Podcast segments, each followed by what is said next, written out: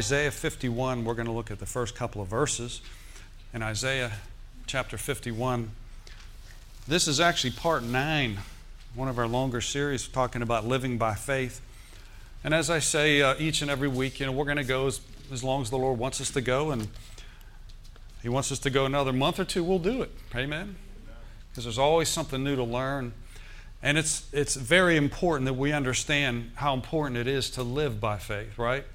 The Bible says that the just shall live by faith, four times in the Bible. And if any man draw back, God says, My soul will have no pleasure, okay? It doesn't mean he won't love us, but to, to really please God, we've got to learn to trust him. And really, to trust God, we have to learn to trust his, his written word. Amen? Now, we, we began to uh, talk for well, the last two Sundays in particular about the Bible talks about two, two types of faith, and the first one that we discussed at length was the, the Thomas kind of faith. We see that in John chapter 20. You remember the story we talked about how that uh, Jesus appeared to the 10 disciples because Thomas wasn't there and they saw the Lord. Then when the other when Thomas showed up, he said, We this is after his resurrection, he said, We've seen the Lord, and Thomas said, uh, I'm not going to believe it unless I can feel it, see it, taste it, touch it. Basically, contact him with my five senses. Eight days later, Jesus appears in their midst in the same room, same setting, except eight days later. And he said, uh, uh, as soon as he appeared, he said, Thomas, come here. and he said, Reach hither thy finger, thrust it into my side, and be not faithless. And when he touched his hands and he saw Jesus, he says, My Lord, my God. And Thomas, Jesus responded to him and he says, Thomas, because you have seen, you have believed. But blessed are they that have not seen and yet believe. Are you with me? We call this the Thomas type of faith, which is a low, natural human faith that says basically like this I'm not going to believe it until I can see it. You ever, maybe you said that phrase before, I won't believe it until I can see it or hear it, right? Well, no, it does, it's not necessary to have faith then because you've already seen it. Okay?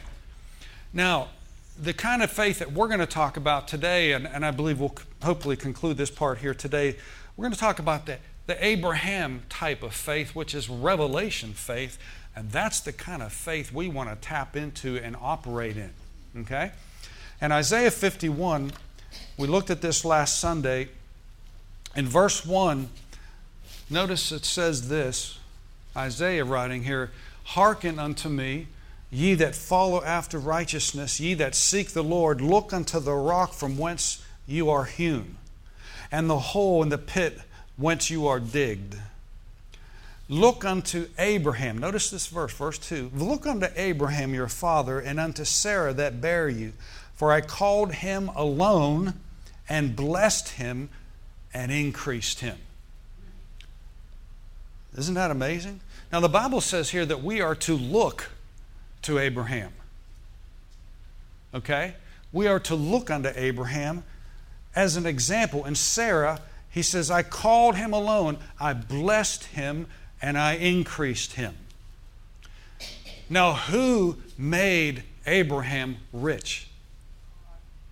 God did. Okay?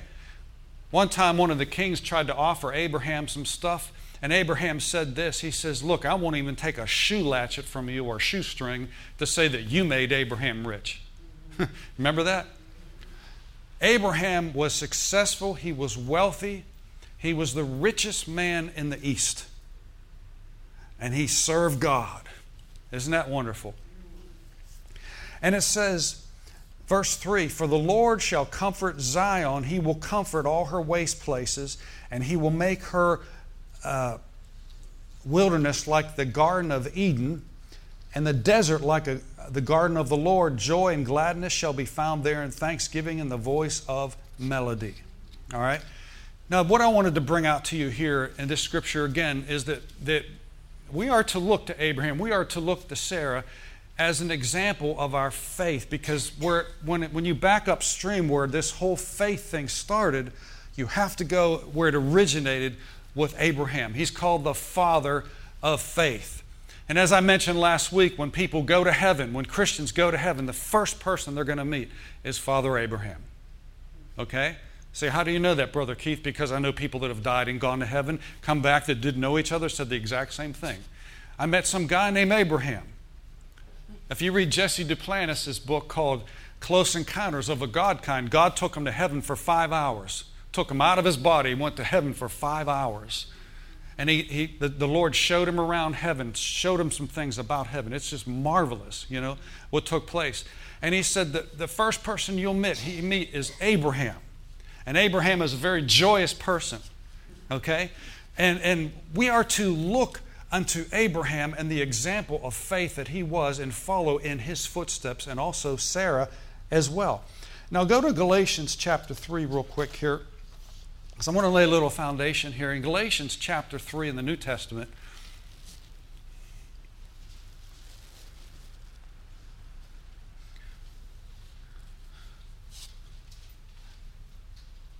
When I was a kid, you know, and I think it's the same today, people would plaster big posters on their walls as kids of heroes, different things like that.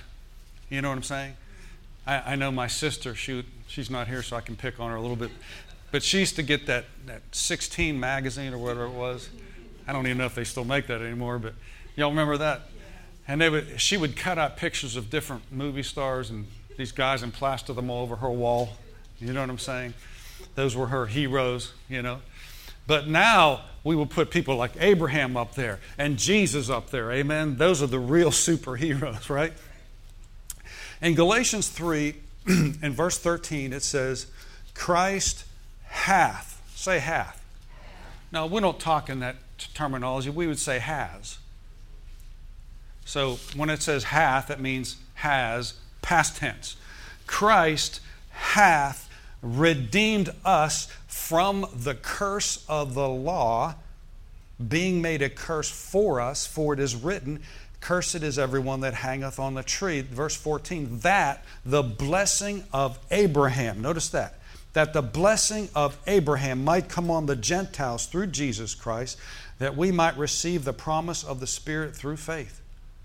Now look at verse 29 of that same chapter, in verse, chapter 3 and verse 29.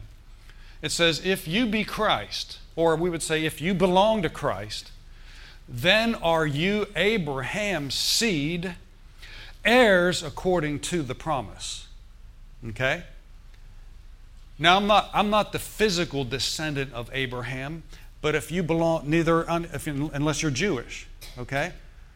But here's the thing if you belong to Jesus, then you are grafted in. It says, if you're Christ, then you're Abraham's seed and you're an heir according to the promise. Now, if you study the life of Abraham, my goodness, the, the, the, how God increased him and blessed him. Now, we're not just talking about monetary things. God blessed him in such a way that he had favor with people. I mean, to tell you, everywhere he went, things were happening for him because he was a man of faith. And so was Sarah as well. Now it says here that Christ hath has redeemed us, you and me, from the curse of the law. Now what's that all about? He's redeemed us from the curse of the law. Well, if I'm redeemed from the curse of the law, the first thing I, I want to know is what the heck is the curse of the law? Excuse my English. I want to know what is the curse of the law. Well, the only way that you can know what the curse of the law is to go back to the law which is the first five books of the Old Testament. That's the law, the Pentateuch. And if you go to a specific chapter, Deuteronomy chapter number 28, okay? And you'll see in Deuteronomy, we're not going to turn there because of time this morning, but you'll find in Deuteronomy chapter 28, it lists all the blessings and it lists all the curse. The blessings and the curse. Okay? Now, the Bible doesn't say He's redeemed us from the blessing, it says He's redeemed us from the curse of the law. Right? And part of the blessing is that God told Abraham in Deuteronomy chapter 28, He says, Blessed, blessed shalt thou be in the city, blessed shalt thou be in the field, blessed shall be the ba- your basket and your store or your, your, uh, your bank account, blessed shall be the fruit of your body and the increase of thy kind, and all that you set your hand to. And it lists all these blessings. All these blessings. Now, when you go under the curse part, of, of the law, the curse of the law, is, is uh, all this sickness and disease. It lists a whole bunch of things that are all under the curse.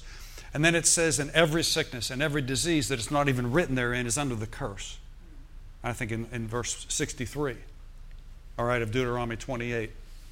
And so it boils down to this. If you break it down into categories, okay, the curse, the curse of the law is threefold. It's threefold. First of all, poverty. Number two, sickness and disease. And number three, spiritual death or eternal separation from God. Oh, so that's poverty, sickness and disease, and spiritual death. Okay? And the Bible says in Galatians 3 that right there, and we're looking at Abraham, Christ Jesus has redeemed us from the curse of the law. He's redeemed us. In other words, we don't have to suffer what's mentioned in Deuteronomy 28. Jesus, I love Jesus. I love talking about Jesus.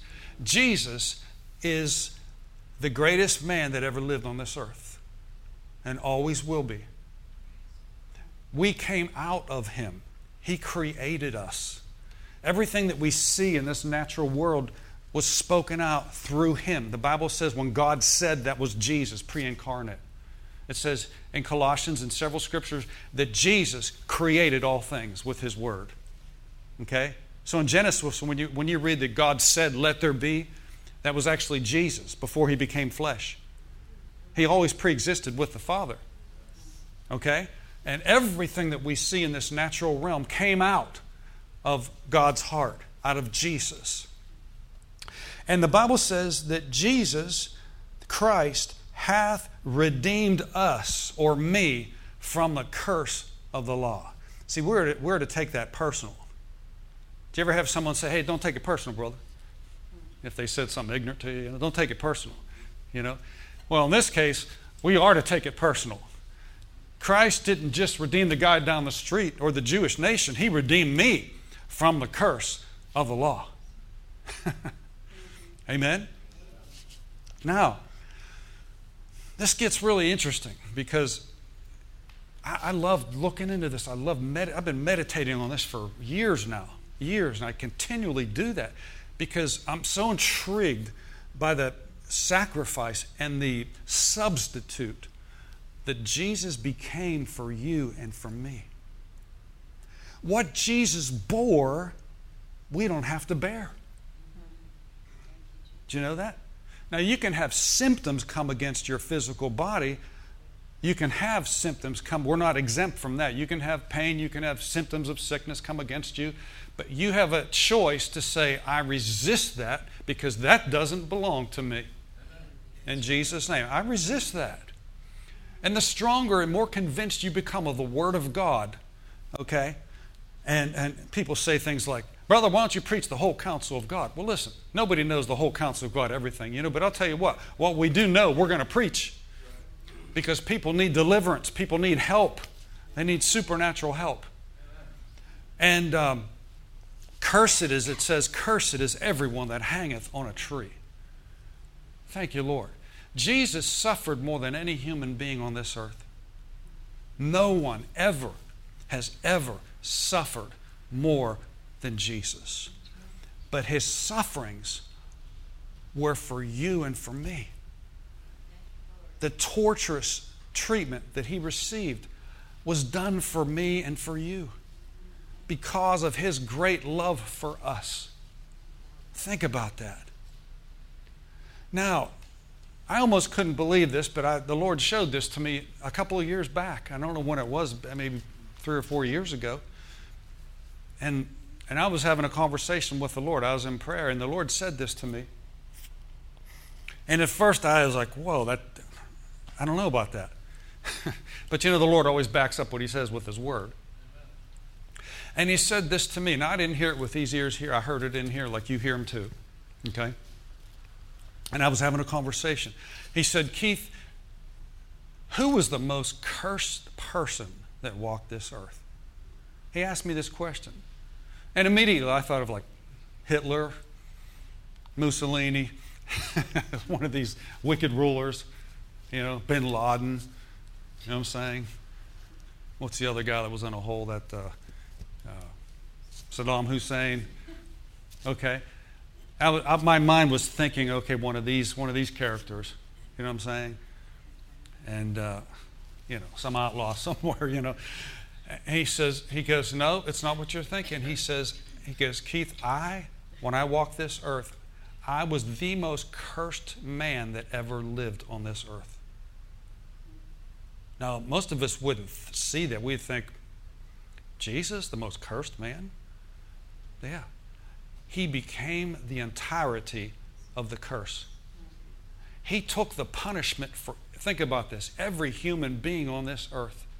Not just you, not just you, but all of us together past, present, future, every human being that ever that hasn't even been born into this earth yet. Okay? Jesus became the sum total of all the curse for you and for me.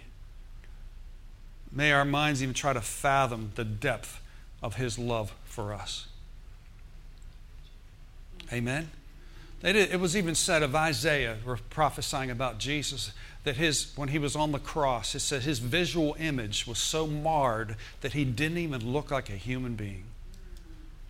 He was so bruised and beat up and because he at that point he took all the sickness and sin and disease upon his body literally. It was probably hideous to look at okay?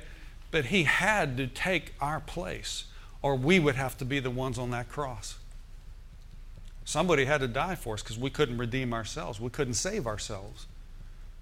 Okay? Man, see, religion, that's, that's the problem with religion says, I try to work my way. If I do enough good deeds, then maybe God will accept me. It doesn't work that way. There's no good deeds. There's no good things that you and I can do to obtain salvation because then we'd be bragging on ourselves instead of what Jesus did. Where's our boasting then? Paul said. Our boasting is in Jesus and his cross and him crucified because he's the only one that qualified. He was sinless and spotless and he took our place. He became our substitute. And when he took our place, I'm telling you, it's amazing. I get overwhelmed when I talk about this. It's amazing what he took. The first thing that he took is he took and we're talking about the blessing of Abraham, is he took the curse. Jesus became the curse. Say, Jesus, became the curse for me. Okay? Now, now we, we ought to be careful. We don't want to just look at this as like a historical thing. Yeah, Jesus became a curse. He hung on the cross. Da, da, da, da, da. And then you mentally assert it. You know what I'm saying? You mentally figure it out. Yeah, I know that he did that. Because there's no power in your mentality with that, okay? You got to believe it in your heart, okay? Now, I heard the Holy Ghost say this to me when I was thinking about this. He said, Yeah, I was the most cursed individual when I accepted that and received that. Now, of course, he didn't stay that way. He became the curse. He died a sinner's death, but then he was raised from the dead, and now he's the Christ, the God of glory. Amen? But he became the curse. Now, as I was thinking about that and I was meditating on that, the Lord expounded further on that. And such as I have, I will give you this morning, praise God. Now, maybe you've heard this before, maybe you haven't, but it sure won't hurt to hear it again. I hear it every day because I, I say it to myself every single day. Okay? There's certain things that you need to rehearse every single day in your life. You know, if you, if you go to, a, if you belong in a choir, there's choir rehearsal. Okay? That's where you try to iron out all the mistakes and everything before you get out there on the stage, right? There are certain things that we need to rehearse in our lives to keep it fresh before us, eh, like fresh bread every single day. We keep this before our eyes. And here's one of the things we need to realize Jesus became the sum total of all the curse for you and for me. That the blessing of Abraham might come on you, the Gentiles. Are you ready for this one? To the degree and to the extent. This is what I say. To the degree and to the extent that Jesus became the curse, is to the same degree and same extent that we receive the blessing of Abraham in its fullness. It belongs to you and it belongs to me. Abraham's blessing is my blessing. Abraham's blessing is your blessing. Don't put it off to the future. I get so tired of hearing Christians talk about, yeah, I know when I get to heaven, my body will be well. I'll have no more pain. That's true. All my needs will be met. That's true. But God wants to bring heavens. This is where people, this is where the church gets persecuted over this kind of stuff. Because carnal, natural minded people don't understand this. I think they've put all the blessings of God off to the future in the sweet pie in the sky mentality. You know what I'm saying? When we all get to heaven. Remember that song? We used to sing that in our little church, you know, and they, they, you, you, get the impression, oh, yeah, when we get to heaven, that'll happen. But no, no, God prepares a table before us now in the presence of our enemies. There's no enemies in heaven. He prepares a table now in the presence of our enemies. Glory be to God. Now, my spiritual father, Brother Copeland, Kenneth Copeland, say what you want about him, but the man's blessed. Okay? He's one of the most honest people you ever meet in your entire life. Okay? He's a man of faith and he's a man of God, and I respect him entirely. Okay? And he's, he's gotten millions, millions saved through the preaching of the Word of God. He said, I was so poor when I first got saved and answered the call to the ministry. He says, I couldn't even afford to pay attention. he said, I was so poor. and it's funny because you hear them talk about you hear them talk about how, how bad off they were, and he was, and he was so severely in debt. And this is in the 50s. He was so far in debt, he said he couldn't see a way out. And when he married Gloria, he, Gloria said that she's funny. She said, You know, I was convinced that he borrowed money on his tricycle when he was young. he said, He goes, She said, I didn't know what I was getting into when I married him. I married him and all his debts. And so Make a long story short, he was up, up to his eyeballs in debt, you know, and if you look at the, the way things are compared to they were in the 50s, you know, it was thousands and thousands and thousands of dollars in debt. But here's the, here's the, here's the neat thing about what happened. He got a hold of Oral Roberts. He went to Oral Roberts University for about a year, okay? But then he got a hold of Kenneth Hagin's ministry while he was there. That's the thing that changed his life. And he says, I started getting in his. He had these 10 day seminars in Tulsa in the 60s, these 10 day seminars, Brother Hagin, and they went morning, afternoon, and night. He said, he said, Man, we just did whatever we could to get in those meetings and hear the word and hear the word. And he found out from the word of God, through his preaching, that Jesus Christ redeemed us from the curse of the law. He says, I, I don't know what happened, but he said, something inside me just went off like fireworks, like, I don't have to stay broke anymore. I don't have to stay sick anymore. I don't have to stay in this bondage anymore. And yet, if you looked in the natural, he said everything was saying the odds were against him. Everything was against him. His problem was supernatural debt. That's what he called it supernatural debt. Long story short, he gets in, he's living in a little, they call a shotgun house on the Arkansas River in Tulsa, Oklahoma, where he was living at the time. Okay? up to his eyeballs in debt. He said, uh, back then, this is before they had cassette tapes, they had reel to reel. You ever see a reel to reel? Anybody ever? I have. There's, I mean, the real big things. I mean, they would carry those things around. That was the first thing, and then and then cassettes came out, and then eight tracks came out, you know, and and there's a bunch of stuff now. But the, initially, the stuff was huge. Just like the first computer took up this whole room. You know what I'm saying? The size of it. Now it's the smaller the better. You know, and um, and he said he would lock himself in his garage. He didn't have an office, he had a garage. So he'd go in this garage and he would just get before the Lord, look at the scriptures about being redeemed from the curse of the law. And he said uh, he just kept looking at that and reading that and saying that, praying that in his garage until one day he came out. A few weeks later, he came out of his garage. He didn't stay there for two weeks, but he would go in and out each day, you know. And he, he, he came out and he told his wife, Gloria, he says, Gloria, he goes, We are rich beyond our wildest dreams. And he, she said he was preaching it at the top of his voice, just the two of them in their house, okay? And she kind of looked at him like, kind of, okay, if you say so, you know. And uh, he says, he goes, it may not show it on paper, but I'm telling you, I've tapped into something. This is generally what he, he was saying, okay? Not specifically, but generally the essence of what took place. He says, I'm telling you, it's just a matter of time. And you know, they got out of, uh, they got out of that debt. It would have taken them 50 years to get out of that kind of debt. He said within 11 months, within 11 months, they were completely debt free. It was supernatural. And I don't have time to go into details. And this is before they were even in the ministry, they were just getting started.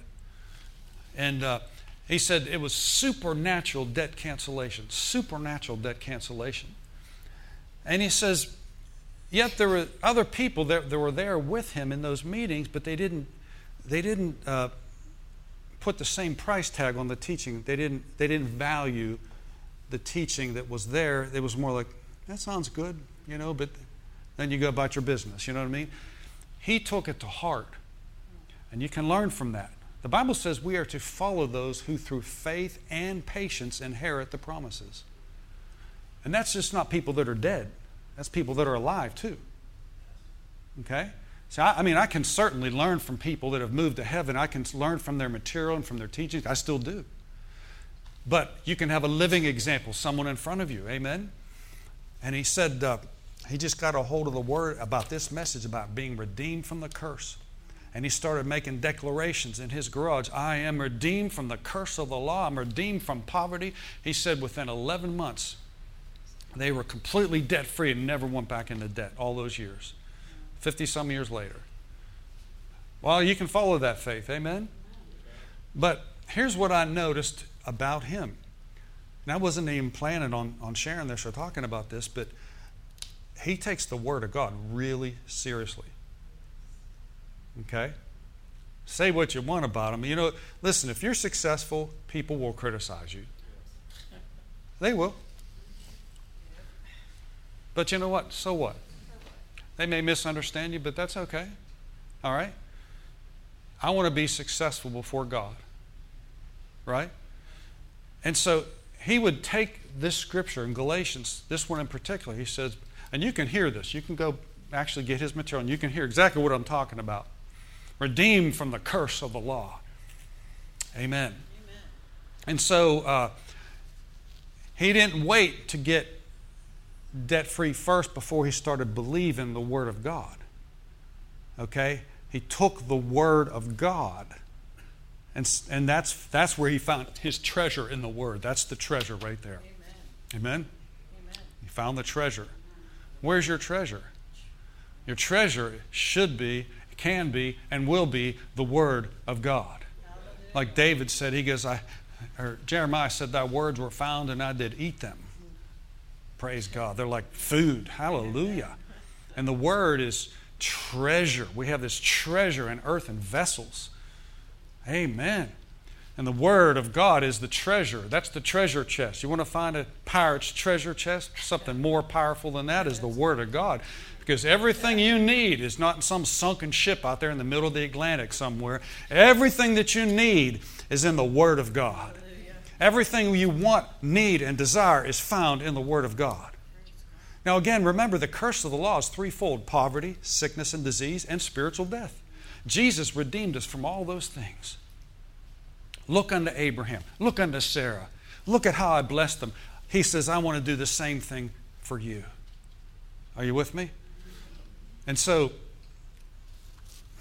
as I was meditating on that, when Jesus, when the Lord spoke to my heart, He says, You know who the most cursed person was that walked this earth? It was me when I was on this earth. I became the sum total of all the curse. Now, if you want to do percentages, we would say Jesus took 100% of the curse. Not 90%, not 50%. Aren't you glad He took all your sins, not part of them? he said, I'll leave you responsible for the other 30%. And we've always shipped to hell, right? no, He took it all. He took it all. And uh, to the extent, here's what I saw. I started to say this before. To the degree and to the extent that Jesus bore the curse, is to the same degree and same extent that we can bear and should bear Abraham's blessing. He was my substitute. He took what I had, which was the curse. We were all cursed because of Adam. But he says, I took the curse for you so you could take the blessing. Okay? Now, here's what we have to understand how spiritual things work, spiritual laws work. Things don't always turn around instantly in the natural, but they can start to turn around, they can start to change. And the way that you and I enforce our covenant of Abraham's blessing is to constantly reinforce and remind ourselves. And that's why confession of the word is so important. Speaking God's word is so important. If we, if we ever stop speaking God's word, then we stop receiving, it stops coming to us. And that's why we got to let the word of Christ dwell in us richly. That's what the Bible says in Colossians. I am redeemed from the curse of the law. Jesus was made a curse for me. Hallelujah. And so today, Father, I believe that I say this I say, Jesus became the total curse for me. And today I receive Abraham's blessings in its fullness in my life right now, in Jesus' name. Praise God. The second thing you'll see about Jesus, as far as a substitute, where a substitute is concerned, in 2 Corinthians 5.21, for he, you can bring that up, 2 Corinthians 5.21,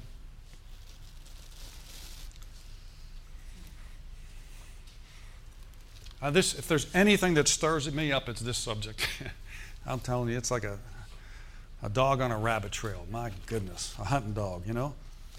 But in 2 Corinthians chapter 5, verse 21, now notice this, check, check this out. It says, For he, that's God, hath made him, Jesus, to be sin for who? For me, right? For us who knew no sin, that we might be made the righteousness of God in him. Say hallelujah. hallelujah. One more time. Hallelujah. Praise the Lord. Okay? Jesus, being our substitute, first of all, he took the curse so you could be blessed. Now, sometimes I've heard through the years Christian people say, I think, people have said this in, out of ignorance. They say, I feel like I'm just cursed. I feel like I'm living under a curse. And they believe that because some bad stuff happened. You know, listen, bad stuff happens to everybody, okay? That doesn't mean you're cursed. You can reverse the curse. And that's what we're talking about. Now, let me ask you a question Did Jesus take our sin? Yes. Okay. He took our sin, past, present, and future. He took it all. On a percentage basis, how much did Jesus take our sin? 100%, didn't he? Oh, there we go. To the extent, to the degree that Jesus took our sin, listen to this, is to the same extent, same degree that we are the righteousness of God in Christ. That's what it says that we might be made the righteousness of God in him. Now just go over to Romans 5:17. I want you, I want you to see this. Romans 5:17. Everybody say the gift of righteousness. This is the most expensive gift there ever has been. People talk about buying a big ring for their future spouse, a big diamond. That's nothing compared to this. Notice this for if by one man's offense, who's that? Adam. If by one man's offense death reigned by one, that's Adam, much more they which receive abundance of grace and, notice this, the gift of righteousness shall reign in life by one, Jesus Christ. You got two men here. You got Adam and Jesus. Both made choices that affected the human race. Was Adam's choice only unto him, solely unto himself? No, because you and I were affected by a man that lived 4,000 4, plus years ago. Adam, the first man. And you and I all came out of him. We all came out of Adam. All of us did. Okay? We're all related. And all of us were contaminated by a disease called sin. All of us because of Adam's transgression. Now it's like, that doesn't sound fair because, you know, I get punished for something that Adam did. Okay? Well, it's like this. It's kind of like this. Say before you were born, you were in your in the womb of your mom, and your parents lived in Rhode Island, and they decided to move to another state while your mother was pregnant with you. And so they moved to Pennsylvania. Her decision on where she moves will determine the state in which you're born in. You and I were in Adam. And when Adam sinned, we were all in him. You can't even point a finger and say, man, if I was Adam, I wouldn't have did what he did. We would have done the same thing. We, all of us, we would have did the same thing because we came out of him. He, he was the, uh, the prototype for the whole human race. God didn't create the whole human race at once. He created a man and a woman and gave them the responsibility of parenting the whole entire human race. And their disobedience, it says, by one man's offense, death reigned by one. Death was passed on. But then it says, they which receive abundance of grace and the gift of righteousness shall reign in life by one what? Jesus Christ. Now, Jesus, the second Adam, he's called the last Adam in 1 Corinthians 15. Jesus passed the test that the first Adam failed. And Jesus' obedience impacted the whole human race. Adam's disobedience impacted the whole human race. And really, the Bible, even though there's hundreds of people mentioned in the Bible, is really about two people Adam and Jesus. What the devil did through Adam, what, Je- what, what God did through Jesus Christ, amen. And it says, if you received abundance of grace, uh, not just grace, abundance of grace, the gift of righteousness, you will reign in life. The, the uh, Amplified says, reign like a king in life by one Jesus Christ. Hallelujah. Hello, kings. How y'all doing? Do you believe it? The Bible says you're going to reign in life like a king. Well, I sure don't feel like a king, Brother Keith. I've been beat up here and there, you know. Well, let's wake up to the scripture here abundance of grace, gift of righteousness, reigning. It's all connected. Okay? Now, I didn't digress from our subject here. We're still on this thing about being redeemed. Praise God. But listen, Jesus took all of your sin, all of it. And on the flip side of that, he gave you a gift called righteousness.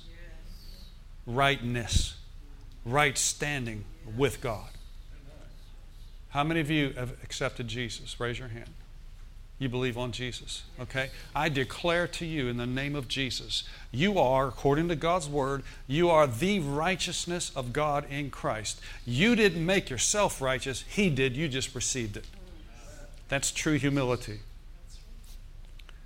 If you ask the average, average Christian, you know, hey, brother, are you righteous? Well, I'm sure trying to be. No, that's like saying, you're, you know, you're a male or a female. Are you trying to be a man?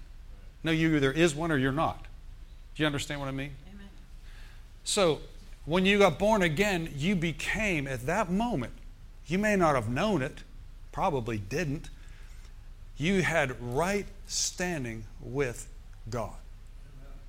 Right standing with God. Now, what does that mean? Now, E.W. Kenyon had a book he wrote out years ago called Two Kinds of Righteousness. The Lord gave him a definition of righteousness that I can't improve on. I think it's the best definition because the Lord gave it to him. He said, Righteousness is the ability to stand in the presence of God without the sense of guilt or inferiority as if sin never existed. I'll say that again. Righteousness is the ability to stand in the presence of God without the sense of guilt or inferiority as if sin never existed. This is how God sees you and me. Okay? Instead of this unworthy consciousness. You know what I mean? You ever hear this phrase? Uh, I've heard it so much it just it disgusts me when I hear it because I know what it what, what people are trying to do. It's a false humility. And people say, "Brother, we're all sinners." We're all sinners. Well, if you're a sinner, then you're not going to heaven. That means you go to the hot place, HE double toothpicks. Correct? And I know what people are saying, we're all sinners. Okay, we were, let's correct this. We were sinners. We've been born again, and now we are the righteousness of God in Christ. Okay? But I've heard, like, you know, artists and s- s- people that are musicians and they've been interviewed, and, and it's, it's, it's ignorance gone to seed completely. It's like, yeah, man, we're all sinners. We all sin all the time, you know. I'm like, wait a second here. You're either saved or you're not. Okay? And if, if, if, if the unrenewed mind thinks, I'm just a sinner, I'm just a sinner, then that's exactly what they're going to do. They're going to sin. Because mm-hmm. their mindset's going in that direction. That's why the scripture says, awake to righteousness and sin not. It doesn't say stop sinning. It says awake to the fact that you're righteous because when I realize I have right standing with God, mm-hmm. the last thing I want to do is sin. I want to run from it. Temptation comes, I run from it because I have right standing with God, and righteous people don't do that kind of stuff, right? Hallelujah. I don't want to mar my relationship, my fellowship with the Lord. So, as we awake to the fact that we're the righteousness of God, and that will stop sin in its tracks. Okay? It's amazing. Amen. Amen. Praise God. Keith Moore talked about this one time. I'll give you this example. It's fascinating to me. He was talking about the declarations of the Word of God. He said a guy came to him. He was a Christian. And he was in his ministry, somehow connected with his ministry, and he, and he had a problem with tobacco. He was addicted to um, smoking cigarettes. Okay? And uh, I mean, God loves people like that, right? But He doesn't want you addicted. He doesn't want you addicted to anything. I don't care what it is. He doesn't want you depending on something. You need that. You got to have that. He doesn't want you. Well, this, this, this young man said he had a problem and he had smoked for many, many years. And he came to Brother Keith Moore, who's a, a pastor, and he said, uh, I've done everything, man. I've tried this, I've tried that, you know, and I, I just can't seem to get victory over this. Okay? And uh, long story short, he addressed this. The Lord had him address this situation. This is interesting. He goes, I've thrown away more packs of cigarettes than you can imagine. And went back and got them out of the hedges and got them back. You know what I'm saying? And because uh, he was trying to do it in his flesh, he was trying to do it in the natural, but he was really addicted, right? And, the, and, Brother Moore said this this had to be the wisdom of God. He said, I'll tell you, here's the thing. He said, the next time you pull out a cigarette, he said, and you light that thing up, and you take a first puff of that smoke, he says, I want you to say out loud, I thank God I'm delivered from cigarette smoking. Okay? And he, so he did that. He said he'd get, a, get home, the craving would come, light up, you know, and he would say things like, Lord, I'm doing this for your glory, right? you know what I mean? And he, he said it was the hardest thing he ever did. He said, but he would say out loud, okay, I'll do what the preacher said. I, I thank you, Lord, that I'm delivered from this cigarette. He says, then you pull, he said, when you pull out another cigarette, he said, do the same thing. He says, just don't quit doing this. So every time he would light up, get a match, light that cigarette up, he would say this out loud. And he listened to what the man of God had to say. He said, I thank you, Lord, that I am delivered from this cigarette habit. I'm delivered from nicotine in Jesus' name. He said a week or two later, he came back to Brother Moore and he connected, reconnected with me. He says, Brother Keith, I got a praise report for you. He goes, just out of the clear blue, he goes, I just did what you said. He goes, the desire for that completely left me, and I haven't had one since. He goes, I was t- totally delivered from nicotine. Now, he had tried Nicorettes and all this other kind of stuff, you know, the hip, hypnotism, I mean, all this kind of stuff, you know, and it, none of it worked. None of it worked. But when he started making a declaration of faith, he said, all of a sudden, all of a sudden the anointing kicked in and I was delivered. And I, it was like effortless. It was like it just happened. Okay? Now that's exactly what I'm talking about when it comes to, you know, if people have a problem, struggles with sin and things like that, you know, no matter what it is, You make a declaration I am the righteousness of God in Christ. You're saying about yourself what God already says about you. That's not pride, that's really humility. If I got up here and I said, and somebody out here was unlearned, and I said, I am the righteousness of God in Christ, somebody would sit out there and fold their hands and say, Who does he think he is? He called himself the righteousness of God in Christ. Now, I didn't call myself that. I said what to, about myself what the Word of God says.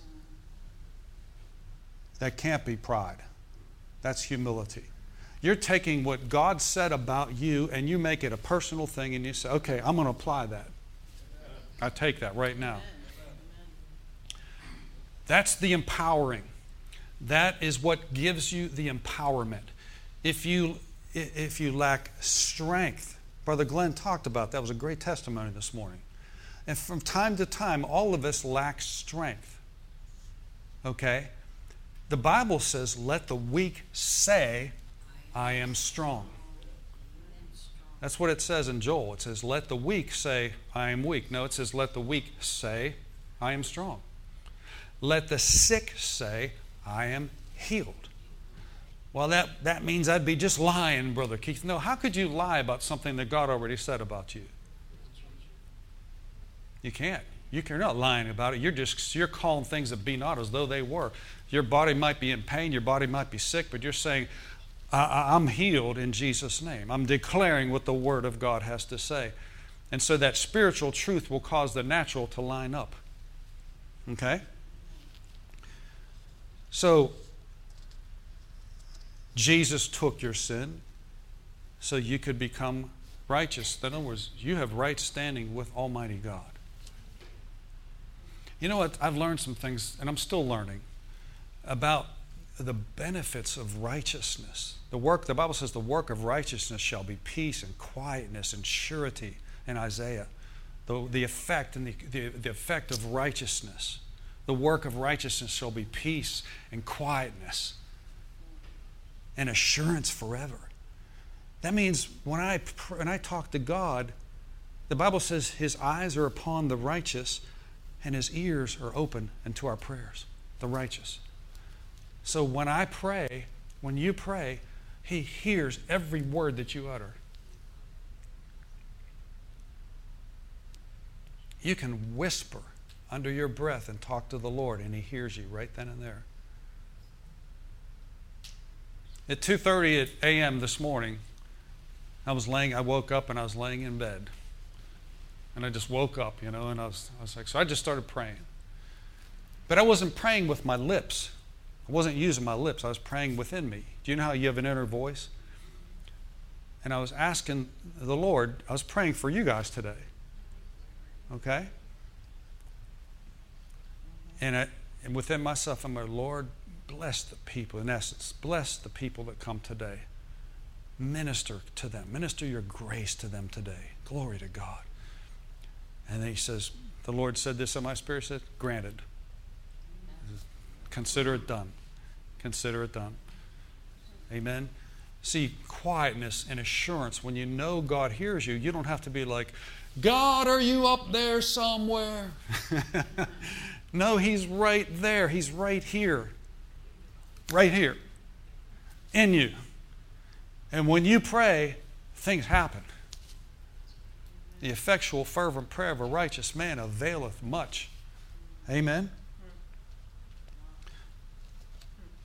And we're still talking about Abraham, but we're almost out of time here. Okay. Okay, that's Isaiah 32 and verse 17. Let me just read it. Isaiah 32, verse 17, it says,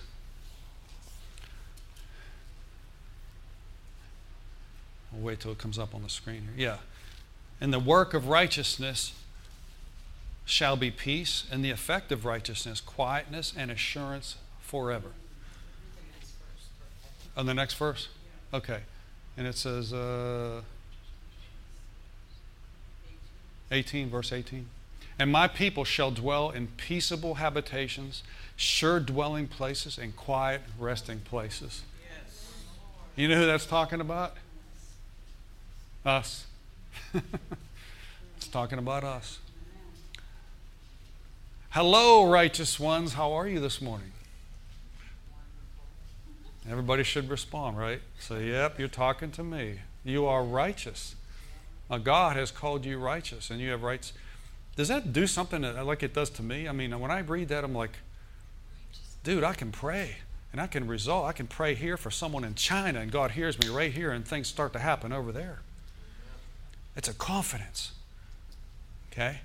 But see, here's the thing an unrighteous, the opposite of this would be an unrighteous consciousness. Okay? Um, you can be a Christian, born again, in the righteousness of God, and still make mistakes, but you're still righteous. Okay? All right? I'm a male, okay, by birth. I didn't choose to be. It's, that was what God chose for me. All right? I can still mess up, but I'm still a male. You understand what I'm saying? As a, as a born again Christian, the righteousness of God, yes, you can choose to make, you can make wrong decisions, you can sin even, but you're still the righteousness of God in Christ. Well, if you say that, brother, you're going to get people a license to sin. No, when you wake up to the fact about this, you're not going to want to displease. Yeah, you may make mistakes, but you're still right before God. I don't think anybody in here wants to get up and do wrong. Okay? The very fact that you're even here today, there's something in you that's good. There's something in you that says, I, I, I want to do right. All right? Now, stop listening to me really carefully. Stop allowing the circumstances around you, especially through other people, to determine your level of joy and enthusiasm. Don't let that person or person that's around you, family members, whatever, do not let them determine your attitude, your faith. Because I'll tell you, the devil tries to use more than anything, people of your own household. Y'all find that out? He tries to use someone that's related to you or some, you know, some close relative or whatever. Don't allow them to cause you to waver in your faith. Grab hold of your covenant. Grab hold of that covenant with, with like I said, we're redeemed from the curse. Amen? You know what? You know what? Uh, Something that's kind of interesting. You know, part of the curse. We didn't have time to read through it. One of part of the curse is you would begat sons and daughters. He said you'd begat sons and daughters, but you wouldn't enjoy them because they'd be led off into captivity. Deuteronomy 28. That's that's a curse. Okay. Now, I'll tell you, the devil might try. He might try to mess with your children or your grandchildren or whatever. He might try to do that, okay? But we have to get in the devil's face and say, No, no, no, I am redeemed from the curse. I will have sons and daughters, or whether you have them or will have them, and I will enjoy them. They will serve God. They will live for God the rest of their lives. Amen. It may look like they're not right now, but in the name of Jesus, they will come around. They will come around. And don't let that person determine your joy level. Okay? I know what I'm talking about. Don't let that person or persons determine your joy. Keep your trust in the Lord. Okay? When the righteous pray, things happen. when the righteous pray. Amen? You want, you want to know something about this thing right here, this, this notebook right here? Everybody, everybody know what this is? It's a Louis Vuitton notebook. Okay? This, this notebook cost hundreds, hundreds of dollars. Now I'm going to tell you how I got this. Okay? I saw Jerry Savelle preaching one day, years ago. I saw him preaching. And this is part of the blessing. This is what I'm talking about here. Because uh, I went to a store and priced one of these things. It was like 700 bucks for one of these. I'm not going to go out and spend $700 on a notebook. I had no idea how much they were. I just saw Jerry Savelle, and uh, he had one of these notebooks. I thought, thought, man, I'd like to have one like that. You know, I had I didn't know if it was ten dollars or what. I had no idea. I didn't know brand names and all that kind of stuff. And uh, and I and brother brother Len Mink, I asked him if he because he's friends with Jerry Savelle, you know, brother Len Mink, and I said, when you talk to Jerry, ask him what type of uh, notebook that is and where he got that. I'm just curious. Okay? And then uh, a week later, I get a package in the mail. I get a package in the mail and have my name on it, so I open it up and I thought, this is it. That was in there. Okay? Now I don't I don't know how he got it or what happened there, but he said, This is from the Lord to you. Okay?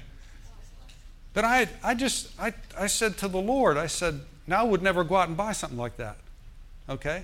And sometimes if you have something nice, people assume that you bought it with your own money. It, it could be given to you as a gift. Okay? I never forget when I use this, I don't use it all the time, but when I re- use it, I remind of myself of God's grace. I didn't work for that. Okay? But, but God arranged it. I was just curious of what type of a notebook that was. I just thought it looked kind of cool, you know, because we'd go to these meetings, we'd be like on the front row, you know, at the Southwest meeting and stuff, and he'd be, I'd be like, that is the coolest notebook. I want one like that. But I didn't know what it was. Okay? Now, I wasn't planning on saying that, but, but see, God wants, God wants to get things to us that you didn't work for. He wants to give you good things. Okay? And I'll close with just saying this. The Father, Jesus said this if you know how to give good gifts to your children, how much more will your Heavenly Father give good things to them that ask Him? That ask Him. Okay? So get busy asking the Lord. It's not selfish, it's just covenant. It's not selfish to ask for things, it's covenant. It's just saying, okay, Lord, you have it all, you own it all. God owns everything. He's the richest person ever. And He has everything, and He can get what He needs to you. Okay? So I decree and I declare. Say this after me. Say, I declare, according to the Word of God, that I am righteous and holy before God. Jesus did that for me. And I receive this grace in Jesus' name. Amen. So I just want to admonish you the rest of this week to, to, to just rehearse that, that Corinthians 5.21, that Jesus became sin for me so I could receive righteousness. And you're going to notice, you're going to notice really quick what's going to happen. And you start praying for yourself or you start praying for your loved ones and praying for other people. I love to pray for other people. You're going to see a much quicker results instead of grunting and groaning and striving, like, oh, I hope he heard me. You know, it'll be like, no, the Lord heard me. I'm praying for so and so, and I pray that you're going to do this for so and so. That's the way I pray for people in the church, everybody here. I pray scriptures over you, and then I pray personally for you, and, and, um, and I'm expecting God to show up in your lives. Amen. Praise you, Lord Jesus. Let's just thank Him right now. We thank you, Father. We worship you in this place, Father. We thank you today, Father, for all your goodness. Thank you for blessing each person's week this week, Lord, that you map out this week for each person, Lord, and bless them in Jesus' glorious, wonderful name. Amen.